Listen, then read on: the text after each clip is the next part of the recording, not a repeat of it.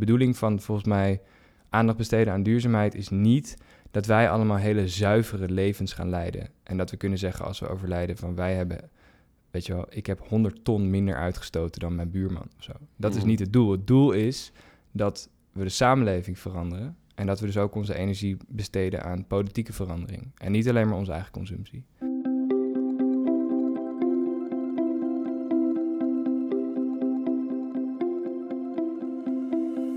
Dit is Het Groene Hart van. De podcast van Happiness and Growth Thinkers, waarin we op zoek gaan naar het groene hart van onze gasten. Een gesprek met Jelme Mommers, journalist klimaat en energie bij de correspondent. Over onzichtbare helden die bezig zijn een verandering te maken. Over praktische tips die je thuis in gang kunt zetten. En hoe je onderzoek kunt doen naar verduurzaming binnen het bedrijf waar je werkt. Ik zit hier tegenover Jelme Mommers, een soort van naamgenoot. Ja, bijna. Allebei eh, mag je ons Jel noemen. Ja. Eh, ja, jij bent, eh, je schrijft voor de correspondent. Ik denk dat veel mensen je al wel kennen.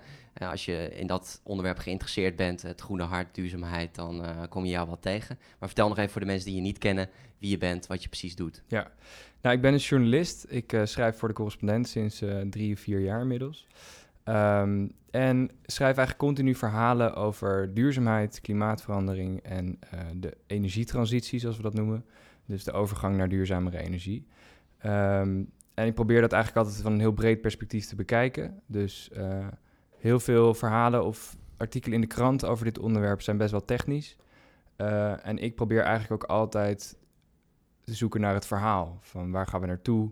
Welk probleem hebben we nou eigenlijk onder ogen te zien? En welke kant willen we op met z'n allen? Ja. Eh, dus het is een hele leuke baan in die zin, omdat ik daar de hele tijd over na mag denken en over mag praten en schrijven. Ja, Eh, ja het is echt, echt de, de, de, achtergrond, eh, de, de, de backstory van, van, van de verschillende onderwerpen. Dat is wat waar de correspondent voor staat. Is niet wat op, op het moment zelf gebeurt. Of het, Ja. eh, de, het snelle nieuws, om het zo maar te zeggen. Maar meer het, echt het achtergrondnieuws. Wat gebeurt er achter de schermen? Wat kunnen wij doen? Precies. En wat, wat Ja. speelt er allemaal? Ja, en ook, ook constructi- constructieve journalistiek noemen we dat dan. Dus dat- dat je bijvoorbeeld niet alleen een probleem beschrijft, maar ook oplossingen aandraagt of onderzoekt of daar ook over schrijft. Ja. Omdat het volgens mij heel makkelijk is om als je de krant leest, en zeker over dit onderwerp klimaatverandering, om dan eigenlijk te denken dat het allemaal zo de verkeerde kant op gaat, dat het ook niet zo gek veel meer uitmaakt wat je zelf doet. Nee. Omdat er zulke grote ontwikkelingen zijn waar je geen vat op hebt, eh, dat het ook, ja, het wordt heel snel abstract en overweldigend.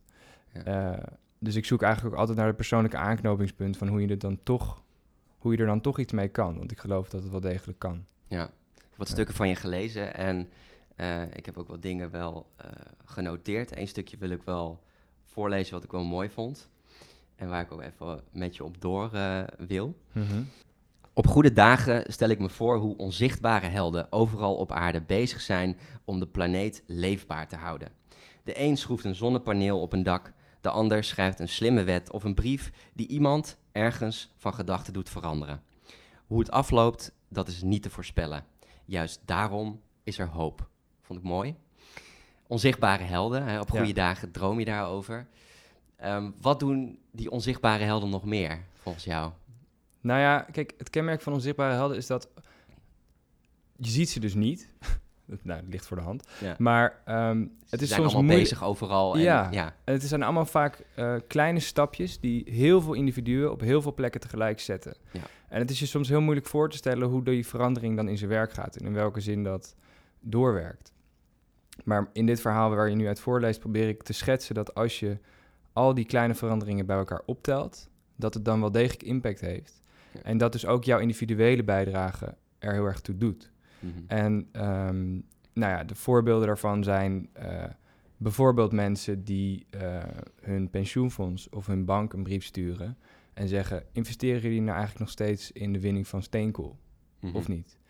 Ehm, of een parlementariër in een bepaald land die gewoon een plan heeft bedacht waar hij keihard voor gaat strijden en hij zorgt gewoon jarenlang lobbyt hij, maakt hij vrienden, maakt hij netwerk met andere partijen en hij zorgt op een gegeven moment dat dat plan er komt Ja. of dat die wet er komt. En Ja. dat is het soort van taaie werk, weet je wel, waar je vaak niet meteen resultaat van ziet. Want vaak, ook al doe je heel erg je best, dan is het slechts één stapje. Mhm. En dan moet er daarna nog veel meer gebeuren. Maar als je een beetje uitzoomt, zeg maar, en ook naar de geschiedenis kijkt, dan zie je dat verandering wel altijd zo werkt. Ja. En dat is zeg maar het perspectief wat ik hoop dat mensen eh, zich eigen kunnen maken. Omdat dan veel logischer wordt hoe jouw eigen gedrag zich verhoudt tot het gedrag van de hele samenleving. Ja. En dat is ook als je allerlei mensen ziet die helemaal niet met duurzaamheid bezig zijn, of die het aan zich voorbij laten gaan, dat je dan eh, je toch kunt vasthouden aan het idee van ja, maar wacht even, ik zie het misschien niet op dit moment, maar ik weet dat er talloze mensen ook met dit onderwerp bezig zijn en Ja. ook hun best doen. Ja. Nee, we hadden het net ook even kort over. Ik heb je TED- TED-talk gezien en toen noemde je Michael Jackson hè, als eh Earth Song, wat je vroeger hoorde. Eh, Mhm. jij, zat, jij zat nog wel in de duurzame jonge 100, eh, dus je bent waarschijnlijk jonger dan 32. Ja, klopt. Ja. Ja, ja, ja, Je bent ja. 30 of 31. 31? Ja. Dus je, ja, je komt ook uit, echt uit het tijdperk Michael Jackson. Ja. Ja, kun je nog een keer beschrijven hoe dat dan ging? Dat je, dat je Earth Song hoorde en, en waar was je op dat moment als kind? Ja, volgens mij was dat dus... Ik weet niet zeker of het eerste, maar een van de eerste singeltjes die ik had. Ja. En ik had een Ghetto Blaster toen. Op Ja. mijn- En dan zat ik op mijn kamertje op zolder bij ons thuis. Ja, En dan draaide ik dat... Volgens mij was dat de Earth Song. Ja. Een hele lange, trage. ja, En ik weet niet of ik alles meteen begreep. Ik geloof dat ik wel vroeg was met Engels. Dus misschien wel al. Ik weet ook niet meer precies wanneer dit was. Maar eh, ik was enorm van onder de indruk. Ja. En een beetje later is dat vervangen door dat beeld van Michael Jackson... die zo in die videoclip zo tussen die bomen staat, weet je wel? En dat er een soort van storm over hem heen raast... en hij moet overeind zien te blijven. En dan in die clip zie je allemaal bomen omvallen en olifanten omvallen. En het gaat eigenlijk allemaal down, downhill en dan op een gegeven moment keert dat om. mhm. Nou ja, goed. Dat zijn natuurlijk gewoon hele epische beelden. Het is niet dat ik daar heel vaak aan denk nu of zo... maar inderdaad in die TED-talk. Eh, eh, Ja. had ik dat wel als een soort van markant moment. ja, een inderdaad. soort overgave, helemaal je handen of je, je armen spreiden en van eh, hier ben ik en ik wil iets doen. Ja, Eigenlijk, ja. De onzichtbare held misschien ook wel. Ehm, ja, wa- ik wil er nog wel even op door, want wat ik heel vaak dus hoor hè, van de, ook de mensen die luisteren is... Jelle, geef eens wat meer praktische tips. mhm, Hè, dingen die wij gewoon, die ik vandaag nog kan doen mhm. om duurzamer te leven. En eh, ja, dus wat kan eh, naast, eh, naast die, zon, die eigen zonnepaneel op het dak schroeven of die wet schrijven, wat kan de onzichtbare held nog meer dagelijks doen, praktisch? Ja, goede vraag. Nou ja, ik kan daar dus, ik, ik vind, ik ga hier sowieso antwoord op geven. En ik, Mhm. maar het is misschien wel goed om erbij te zeggen dat ik zelf al die dingen die ik nu ga opnoemen niet allemaal consequent doe. En ik vind het ook heel belangrijk om dat er altijd bij te vertellen, omdat ik vind het belangrijk dat mensen niet het gevoel krijgen dat er een soort van lat wordt gelegd.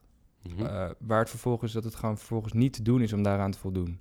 Dus dan wordt het een beetje onhaalbaar soort idealisme. Ja. Of het wordt totaal onpraktisch in sommige situaties. En dan ehm, En het maakt je vervolgens minder gelukkig, omdat je, Ja, ja, ja ecorexia eigenlijk, dus je, hè, je, je, je hebt Ja. het gevoel dat je niet genoeg kan doen en het maakt je eigenlijk meer ongelukkig dan gelukkig. Nou, en het is ook dat ik denk dat het andere mensen, als zij dat zien doen, zeg maar, als ze zien dat je dus, eh, dat andere mensen dan misschien denken, ja, maar hier wil ik niet aan meedoen. Of zo, weet je wel? Want het, wordt, Mhm. het wordt ook op een bepaalde manier misschien onuitstaanbaar voor andere mensen. Dus in die zin wou ik maar even zeggen, ik ben geen rolmodel, ik worstel met deze dingen. Maar om je vraag te beantwoorden, wat voor dingen kun je doen?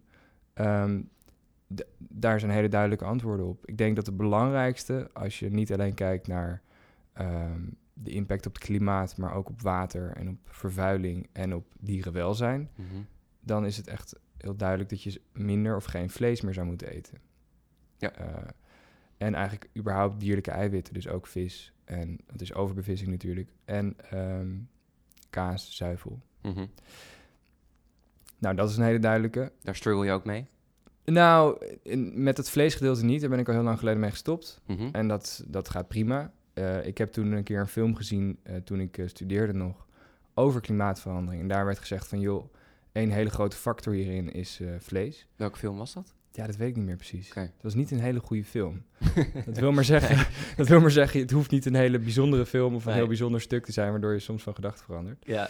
Ehm, en ja, dat was een beetje zo'n doemfilm, weet je wel, over klimaatverandering. Dat Ja, precies. misging. Ja, kwam wel binnen dus. kwam maar dus toch was- binnen, ja. Ja. En leidde ertoe dat ik dacht, ik fietste naar huis. Ik dacht, nou, ik kan in ieder geval proberen een weekje geen vlees te eten. Mhm. En als dat dan prima is of zo, als ik het niet... Niet dat ik niet bereid was er iets voor te doen, maar ik dacht, dan kijk ik even hoe, hoe moeilijk dat is. Ja. Nou, dat kostte me dus überhaupt totaal geen moeite. Ik, ik miste het niet, ik kon het makkelijk vervangen. En toen ben ik dat gewoon blijven doen. Ja. En later trouwens een huisgenoot van mij ook kort daarna. Dus het is ook grappig om te zien, dat, dat is weer dat die groep mensen die je soms niet ziet, maar vaak ook wel. Dat de acties van de een inspireren de acties van de ander vaak. Ja. Nou ja, goed, dus geen vlees. ehm, maar ja, sturkel ik ermee? Ja, want ik eet bijvoorbeeld nog wel soms vis en ook zeker kaas bijvoorbeeld. Mhm. Ehm, de- terwijl ik ook weet dat bijvoorbeeld de CO2-uitstoot van geitenkaas is bijvoorbeeld juist ligt heel hoog. Mhm. Nou ja, dat zijn van die dingen. Ja, daar kun je dus, daar, daar probeer je gewoon wat je, wat je kunt. Ja. En eh, ik maak daar wel keuzes in, maar niet 100% zuiver. Ik vind ook niet, je moet niet als monniken gaan leven. Het is de bedoeling van volgens mij aandacht besteden aan duurzaamheid is niet dat wij allemaal hele zuivere levens gaan leiden. En dat we kunnen zeggen als we overlijden van wij hebben, weet je wel, ik heb 100 ton minder uitgestoten dan mijn buurman of zo. Dat is Mhm. niet het doel. Het doel is dat we de samenleving veranderen. En dat we dus ook onze energie besteden aan politieke verandering. En niet alleen maar onze eigen consumptie. Mhm. Maar goed, jouw vraag was: wat kun je in je eigen consumptie doen? Nou, eh, minder vlees dus. En een hele andere belangrijke, hele tweede, hele belangrijke, denk ik, is ehm, minder vliegen. Zeker mensen die heel ver vliegen en vaak meerdere keren per jaar ver op vakantie gaan met het vliegtuig. Dat is gewoon echt ongelooflijk hoe groot de impact daarvan is. Mhm. Ehm, het is gewoon ontzettend vervuilend. En niet alleen door de CO2-uitstoot, ook door fijnstof, ultrafijnstof. Daar is eigenlijk nog heel weinig over bekend, maar men vermoedt dat dat ongezond is voor mensen die onder vliegtuigstrepen wonen, zeg maar. Als je vlakbij een eh, vliegveld woont. Als je vlakbij een vliegveld Ja. woont. Ze hebben bijvoorbeeld een keer gemeten in het Amsterdamse bos, wat natuurlijk vlakbij Schiphol ligt. Dat op de dagen dat de wind verkeerd stond, was de was ultrafijnstof in dat gebied zo hoog. eh, ik geloof iets van acht keer van wat het normaal was. Mhm. Eh, dat is gewoon echt mega ongezond. Ehm, zijn er nog dingen waar je van zegt van nou dat eh, is goed om mee te, om te, juist te doen, dus om mee te starten. Dus niet, niet zozeer te laten, maar eh, voor jezelf in gang te zetten. Ja, ja goede vraag. Ehm, ja, bijvoorbeeld zou ik dan toch denken onderzoeken of je in jouw huis op een manier... Ik bedoel, ik heb zelf een huurhuis. En dat proces nu in gang gezet dat we echt steeds blijven aankloppen bij de verhuurder, bij de huurbaas. We willen echt isolatie. Mhm.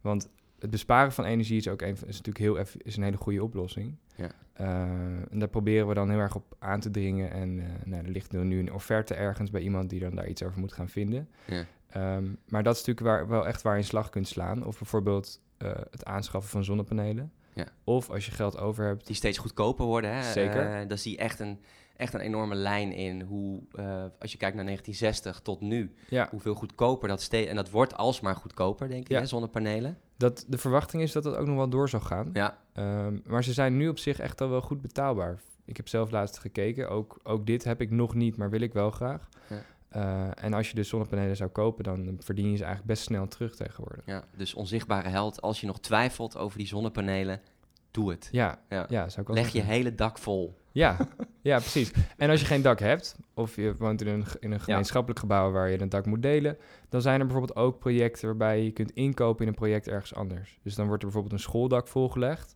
en dan met jouw investering wordt dat dan gedaan. Ja, het delen van energie. Ja, mooi. Ja, dat is ook tof. Heb je nog Ja. meer dingen? Nog meer dingen die we thuis of op het werk kunnen gaan doen om eh, ja, stappen te zetten? Ja, Praktisch. Nou, wat ik ook wel een leuke vind, en daar zijn we bij de correspondent ook mee bezig, is te kijken hoe je je organisatie waar je werkt kunt verduurzamen. Ehm, wij hebben zelf een proces op gang gebracht waarbij we dus uitzoeken hoe groot onze voetafdruk eigenlijk is. Dat is best wel wat voeten in de aarde. Ik heb een handleiding geschreven over hoe je dat kunt doen Hm, op de correspondent. cool. Eh, dus dat kunnen mensen terugvinden als ze willen. Eh, en dan kun je dus erachter komen hoeveel uitstoot je eigenlijk veroorzaakt met je organisatie. En dan kun je vervolgens een stappenplan maken. Is dat een soort vragenlijst die je kunt invullen ook? Of? Ja, je moet ook wel vaak als je bijvoorbeeld eh, mensen, als je personeelsauto's hebt, bijvoorbeeld, eh, hoe noem je dat? Auto van de zaak, Mhm. dan moet je ook dat soort kilometers en zo verzamelen. Dus het is wel ook soms enquêteren of de administratie induiken. Ja. Om zo'n soort plaatje compleet te krijgen. Ehm, Ja, dus stap eigenlijk stap naar je manager, stap naar eh, Ja. je leidinggevende. Ja. Zeg, eh, is het niet, eh, ik ben geïnspireerd om duurzamer te gaan leven. Is het niet het idee om hier in dit bedrijf Ja. te gaan kijken hoeveel Precies. impact we hebben? Precies. En wat wij vinden dat tenminste een goede stap, omdat je dan, als je weet waar je impact vooral zit, dan kun je ook daar meteen op handelen. Dus wij kwamen er dus bijvoorbeeld achter dat voor een kleine kennisorganisatie vliegen wij heel veel. Eh, dat is misschien ook logisch als journalisten die Mhm. moeten dus soms eh, de wereld over. Maar wij, wij Ja. schrokken ervan, zeker omdat het behoorlijk op gespannen voet staat met wat ik net allemaal zeg over het vliegen. Ja, En Ja. dat, de mensen die bij de correspondent ook geloven dat klimaatverandering belangrijk is. En hoe kan je dat dan rijmen met het feit dat je veel vliegt? Nou, dat is dus iets waar wij als organisatie iets mee moeten. Mhm. Maar daar komen we dus achter omdat we het in kaart hebben gebracht. En wat je dan kan doen als je dat dus hebt, is een soort van stappenplan maken of eh, mensen aanwijzen die dan in de organisatie gaan werken of gaan praten eh, om plannen te ontwikkelen om, het, om dat gedrag te veranderen. En is dat ook leuk? Is dat ook leuk om te doen? Ja, nou, god, die administratie is niet mijn sterkste kant. En dat heeft Nee. wel heel veel tijd gekost. Daar heb ik ook wel wat hulp bij gekregen. Dat administratief is goed om te doen, denk ik, omdat je dan over de jaren heen kunt vergelijken. Maar Ja. je kunt natuurlijk ook, ook gewoon op je, op je boerenklompen gevoel, zeg maar, al kijken van waar denken we dat wij veel impact hebben. En bijvoorbeeld een gesprek voeren met je collega's over als je een gemeenschappelijke lunch hebt, bijvoorbeeld op je werk. Ja. Hoeveel willen wij dan vlees inkopen? Ja. Nou, zo'n discussie is natuurlijk spannend. Er zijn altijd mensen die meteen zeggen van, nou, hoe, hoe- weet je wel, je gaat er niet aan zitten. Het is Ik voor wil mij- wel vlees. Ik wil wel vlees. Ja, vuist op tafel. Doe normaal. Ja. zeg maar maar dat, is wel, dat is op zich een leuk gesprek, want daar leer je ook heel veel van. En, eh, en dan leer je ook van hoe je, als je zelf sterk gelooft in dit soort dingen, hoe je dan anderen mee moet krijgen. Ja. Dat is natuurlijk heel belangrijk. Mhm. Dus ehm, ehm, dat, is, dat is denk ik wel leuk. En, en eh, je kan ook gaan kijken van hoe verplaatsen werknemers van ons bedrijf zich nu? En kunnen we daar als organisatie iets aan doen? Bijvoorbeeld kun je een fietsenplan introduceren, zodat mensen die nu een auto gebruiken, eh, gewoon een goede fiets van de zaak hebben, zodat ze eigenlijk een prikkel krijgen om niet de auto te gebruiken. Hm. Dat soort dingen. Mooi, ja. Ja, dus het, er, zijn, ja, daar is daar superveel te doen. En eh, het is vooral leuk om het samen met mensen te doen. ja. Het samen met je collega's te doen. Ernst, eh, Ernst-Jan Fout, die ook in de podcast zit, die vertelde een heel leuk verhaal over hoe in New York wordt eh, gestimuleerd om te gaan fietsen. Ook met een app en een deelfiets. En als je dan meer fietst, dan eh, krijg je daar weer punten voor. En dat zit dan Mm. helemaal in een app en dan wordt er echt gestimuleerd. Dus dat kun je natuurlijk ook vanuit je bedrijf heel erg doen. Ja, Eh, goeie, ja, dat is ja. trouwens goed dat je het noemt. Er is ook bijvoorbeeld hier in Nederland heb je zo'n challenge waar je aan mee kan doen. Dat je dus met je hele kantoor probeert om de auto veel minder te gebruiken. Dus het is een beetje zo'n plastic dieet, maar dan voor de auto. Ja, die podcast heet trouwens de Verwondering Podcast. Aha. Hij is ook van de correspondent. Dat doet Ernst-Jan Fout samen met Harald. Harald Dunning. Ja, Harald Dunning. Eh, dus als je dat eh, fragment horen, kijk dan naar die eh, podcast, De Verwondering. Mooie podcast. Ja. Sorry, ga Nee, door. nee, ja, dan weet ja. de luisteraar waar ze het moeten vinden. Ja, nee, goed, pu- goed punt. Ja. ja. ja, nee, en die auto-challenge, ik weet dus nu even gewoon net even niet hoe die heet. De Clean Car, Clean... Ik weet het even niet. Maar dat is ook een challenge die je kan doen. Oké, met het bedrijf. Ja, Ja, zitten zo we in de show notes. dat is goed. Even nog naar de mens, eh, Jelmer. Eh, hoe ontstond bij jou dat groene hart? Waar, waar komt dat vandaan? Ja, eigenlijk, ik ben dus niet echt, ik heb niet heel veel herinneringen dat ik vroeger bijvoorbeeld een, een jongetje was dat heel veel in de natuur speelde of zo, of heel veel met beestjes bezig was. Dat hoor je mensen vaak zeggen. Ik heb dat geloof ik niet zo heel sterk. Ehm, wel, som, ik had wel bijvoorbeeld, je komt van het Wereld Natuurfonds, had je van die dikke mappen en dan kon je, dan kreeg je elke week, kreeg je per de post een paar dieren opgestuurd en dan kon je ze allemaal sparen. Dat had ik bijvoorbeeld wel. Ja. Dus kennelijk had het toch wel mijn interesse. Ranger was je dan, toch? Ja, zoiets. Ja, Ja, precies. Ehm, maar dat zijn niet hele sterke herinneringen. Wat, wat wel, wat me eigenlijk meer, eh, meer nu boven komt als je dit vraagt, is dat ik op een gegeven moment een beetje politiek bewust werd, zeg maar. En na ging denken over hoe de wereld werkt. En dat ik het toen ineens heel raar vond. Gewoon echt extreem raar dat we bijvoorbeeld ehm, eh, olie en gas, dat het vaak wordt gewonnen op plekken helemaal aan de andere kant van de wereld. En dat we dan vervolgens dan in schepen of met pijpleidingen vervoeren naar waar wij nu zitten. En dat we het dan verbranden om er energie van te maken. Mhm. Dat was heel lang een soort optimale oplossing, omdat er heel veel energie in zit. Dus het Hm. was efficiënt. Maar toen ik opgroeide, was, waren er al alternatieven, weet je wel. Windenergie kwam heel snel op en dat is nu echt een goede concurrent voor dit soort brandstoffen. En zonne-energie ook. Dus op een gegeven moment begon het vooral bij mij met een soort van verontwaardiging van... hè, maar we hebben toch hele goede alternatieven, waarom gebruiken we die niet al veel meer? Ja. Uh, en dat is een soort van drive geworden om me daarin te gaan verdiepen ook. Ja. En dan kwam je natuurlijk dan kom je ook op het spoor van uh, de grote olie- en gasbedrijven, waar ik ook veel over heb geschreven, Shell bijvoorbeeld, Mhm. die uh, dit ook wel een probleem vinden en ook graag duurzaam willen, duurzamer zouden willen doen. Maar hun oplossingen zitten vaak wel heel dicht bij de, de activiteiten die ze al doen. Mhm. Dus dat zijn vaak niet de allerbeste oplossingen. Ehm, en dat probeerde ik dan, dat wilde ik eigenlijk ook al heel snel duidelijk maken. Dus ik begon daar ook, toen ik daar een beetje bewust van werd, begon ik daar ook als, meteen eigenlijk over te schrijven. Ja. Nog voordat ik journalistiek studeerde zelfs. Ehm, had ik ook een blog, zoals jij ook eh, ooit had. Dus, Hoe heette eh, die? Weet ik niet meer. Volgens mij, volgens mij gewoon jammermommers.blogspot.com of zo. En staat dat nog online? Of? Nou, nee, ik geloof dat ik de, de meest gênante dingen heb ik wel offline gehaald ooit. En, eh, maar ik weet nog dat ik toen, omdat ik het toen heel tof vond, ook in de kroeg dat wel aan, aan meisjes ging vertellen en zo. En dan zeiden mijn vrienden altijd dat ik echt helemaal gek geworden was, want dat het niet cool was. maar goed. ja, dat was wel grappig. Dat was wel het begin, weet je wel. Dat je gewoon ja. dat je dingen opmerkt, dat je denkt, oh, ik, ik zie iets, ik moet het doorvertellen, ik moet verder onderzoeken en dan komt Ja. er iets op gang. De blog is eigenlijk een soort van de, de, de startende autonome journalist die gewoon gaat eh, onderzoeken. Ja. En eh, Ja. natuurlijk soms ook gewoon een dagboek, maar Precies. Ja. Nee, en, en, en ehm, later ben ik journalistiek gaan studeren en ben ik me echt gewoon fulltime met dit onderwerp gaan bezighouden. Ja. Eh, dus toen begon ik, toen, nu weet ik ook wel veel meer dan toen. Zeg maar. Ja. Ja. Ja, je, hebt het, je hebt het dan net even over echt, eh, ja, over lobbyisten, aandeelhouders, hè, waardoor dat dus allemaal zo stroef gaat. Ehm, ja, jij, jij, eh, jij legt dat soort dingen helemaal bloot. Heb je daar dan ook soms wat last van? Dat je soms mailtjes krijgt of eh, ja, misschien wel dreigementen of dat soort dingen? Of Nee, merk je dat niet? nee, niet echt. Nou ja, ik, vind, ik merk wel dat... eh, ehm, kijk, Shell bijvoorbeeld, het bedrijf waar ik veel over schrijf... heeft best een open cultuur. Dus het is helemaal niet... dat je als je hun opbelt en je stelt een vraag... te geven ze meestal gewoon wel antwoord. Ja. Ehm, dus bedreiging of zo, dat is absoluut niet aan de orde. Wat je, wat je wel merkt, is dat eh, vaak als je een stuk schrijft wat niet de visie van zo'n bedrijf weergeeft, Mhm. dan vinden zij eigenlijk dat je het niet goed hebt begrepen.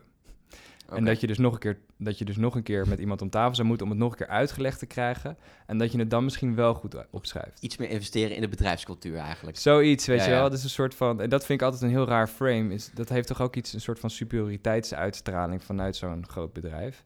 Zo van ja, maar je begrijpt het gewoon nog niet helemaal. Het is best complex, weet je wel. En je hebt het nu net iets te eenvoudig gemaakt. Ja. Dat soort dingen. En ehm, Ga eerst nog wel iets meer onderzoek doen, Ja. journalistje. ja, dat is wel een beetje een houding die ben ik af en toe wel tegengekomen. En soms, ik merk gewoon dat mensen die daar werken, die herkennen zich niet altijd in wat ik schrijf. Eh, maar dat is denk ik ook heel goed. Er, er moet gewoon een gesprek over blijven. En ik merk gelukkig dat ik dus dat gesprek ook nog wel kan voeren. Ja. eh, met mensen die daar werken. Dus Ja. het blijft een goede bron van, van nieuwe journalistiek. Ja. Wat zeg jij tegen, eh, hè, want je, kunt dan, eh, je hebt het net over zo'n gesprek bij een bedrijf. eh, je komt met een idee om eventueel de lunch te verduurzamen, plantaardig te maken. Hoofdzakelijk plantaardig met misschien een beetje vlees. Er zijn natuurlijk heel veel opties. Hè? Mhm. hoeft niet in één keer allemaal, maar je kunt natuurlijk groenten in de hoofdrol zetten. Vervolgens daar misschien hè, voor de mensen die echt willen wat vlees bij doen. Maar dan ben je Ja. in ieder geval al structureel al enorm aan het veranderen Ja. binnen je bedrijfsvoering. Eh, Wat, wat zeg jij eh, tegen iemand die zegt van ja, maar eh, jij met je opwarming van de aarde, het is één grote hoax, er komt gewoon een nieuwe ijstijd aan, het is allemaal onzin. Wat zeg jij tegen zo iemand? Ja, nou, mensen zeggen dat niet zo vaak tegen mij eigenlijk. Volgens mij, ik hoor dat steeds minder, omdat het niet zo is. Ehm, en ik zeg dan, ja, god, de, de, de logica van het probleem waar we het hier over hebben is zo duidelijk. Mhm. Kijk, het is gewoon zo dat er zijn broeikasgassen. En als je die uitstoot, broei, dat zijn gassen zoals CO2, methaan.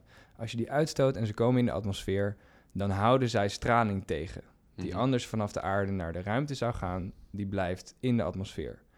Dus, oké, dit is al heel lang geleden. Dit werd eind 19e eeuw al beschreven. Maar dit is wel fijn, dit is even klokhuis eh, Ja. CO2. eh, ja, het is gewoon... eh, dat is heel een soort van basic science. En dat werd vroeg al als een soort hypothese, een soort theorie geponeerd. Mhm. En daarna werd het eh, proefondervindelijk eh, vastgesteld dat het inderdaad zo werkt. Ehm, en we weten dat die concentratie van broeikasgassen stijgt door het gebruik van brandstoffen, door veeteelt enzovoort. En we zien, wat we zouden verwachten, dat de gemiddelde temperatuur op aarde ook stijgt. Dus het is gewoon, en dat is niet zeg maar één waarneming van oh, één meetstation en één wetenschapper. Er werken gewoon duizenden wetenschappers aan die, aan die theorie en aan de empirische onderbouwing ervan. Mhm. En dat is een enorme bureaucratie bij het IPCC, is dat, het VN-bureau dat zich hiermee bezighoudt.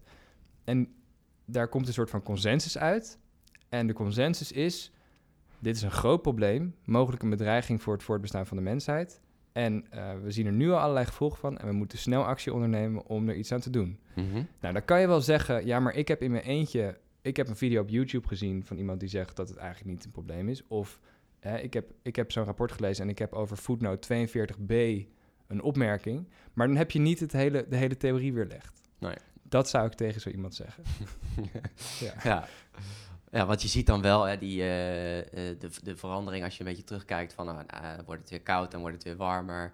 Ehm, dat is nu dus ehm, eigenlijk gewoon heel eh bazaal gezegd, is dat nu gewoon alleen maar aan het stijgen en zal nooit minder worden. Nou, nooit. Ja, god, ik, ik kan niet een miljoenen jaren of zeg maar vele eeuwen vooruit Nee. kijken. Maar we weten dat het de komende eeuw door, ons, door onze uitstoot zeker zal blijven opwarmen. En we weten ook dat dat echt forse gevolgen gaat hebben voor ons. En een mooi rapport wat deze week uitkomt. We weten dat het goedkoper is om het probleem nu, zelfs nu nog, op te lossen. Door keihard te investeren in duurzame energie, door de fossiele productie af te bouwen. Al die oplossingen die er zijn. Dan bespaar je alsnog superveel geld bovenop mm, zeg maar dat je de schade ervaart van, van de klimaatverandering. Mhm. Want bijvoorbeeld kuststeden, het grootste deel van de steden op aarde zit, staat aan de kust. Nou, als de zeespiegel echt meters gaat stijgen, wat wordt voorspeld, Amsterdam. Amsterdam ook, dan, komen dat, dan komt vastgoed in gevaar. Nou ja, je weet hoe duur het hier is.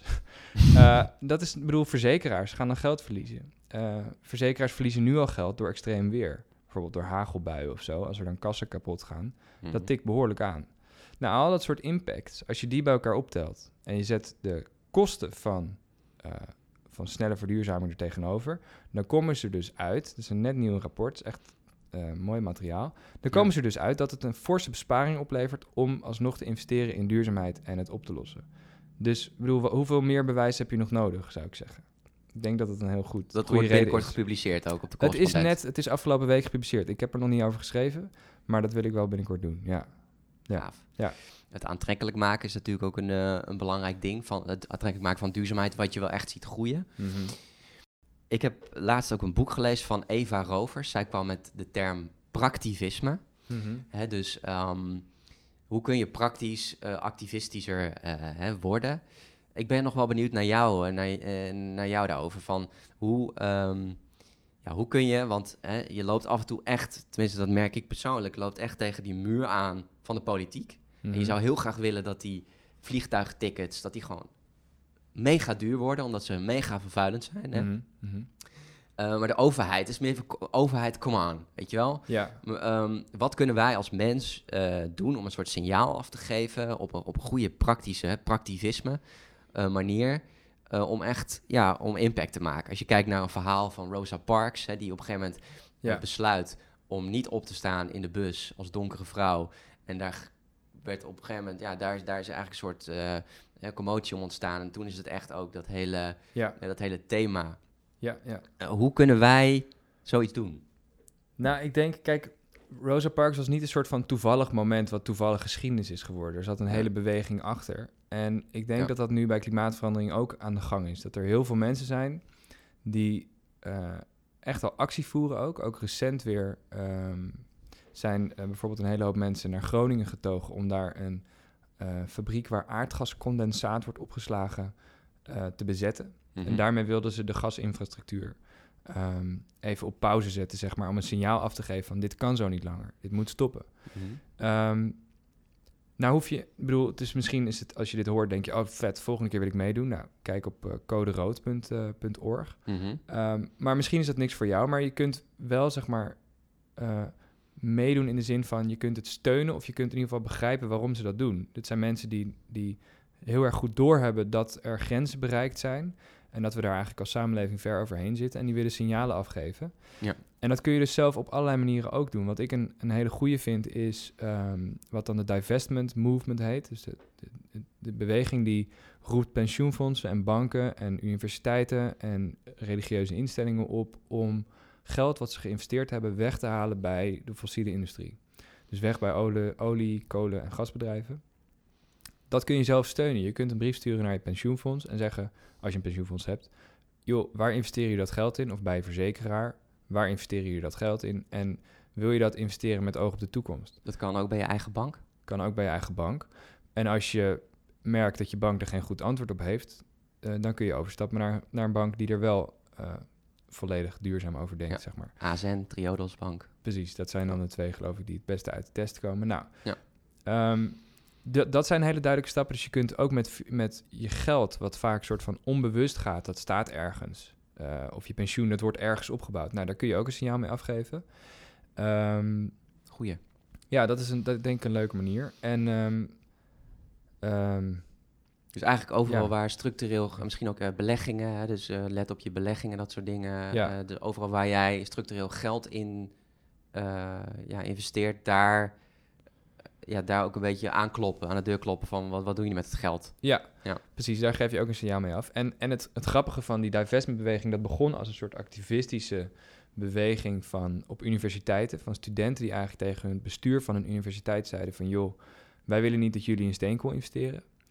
Ehm, en dat is nu eh, gewoon een argument wat in de hele financiële sector steeds beter wordt begrepen. Mhm. En waar ook gewoon bijvoorbeeld bladen als The Economist voor waarschuwen. Als oliebedrijven te veel blijven investeren in nieuwe olie- en gasreserves en in nieuwe infrastructuur, dan gaan ze de, eh, dat geld gewoon verliezen. Omdat die omslag naar duurzame, duurzamere energie zo snel gaat. Dus het argument wat achter die, die kleine activistische groepering zat in het begin, dat wordt nu gemeengoed. En dat is mooi om te zien. Dat dus eh, verandering die klein begint, kan heel groot worden. Eh, alleen kun je, ben je niet altijd zelf meteen aanwezig om dat resultaat te zien. Dus daar moet je ook een beetje op vertrouwen. Je moet er een beetje op vertrouwen dat wat jij doet en de dingen waar jij in gelooft, dat die uiteindelijk die impact zullen hebben.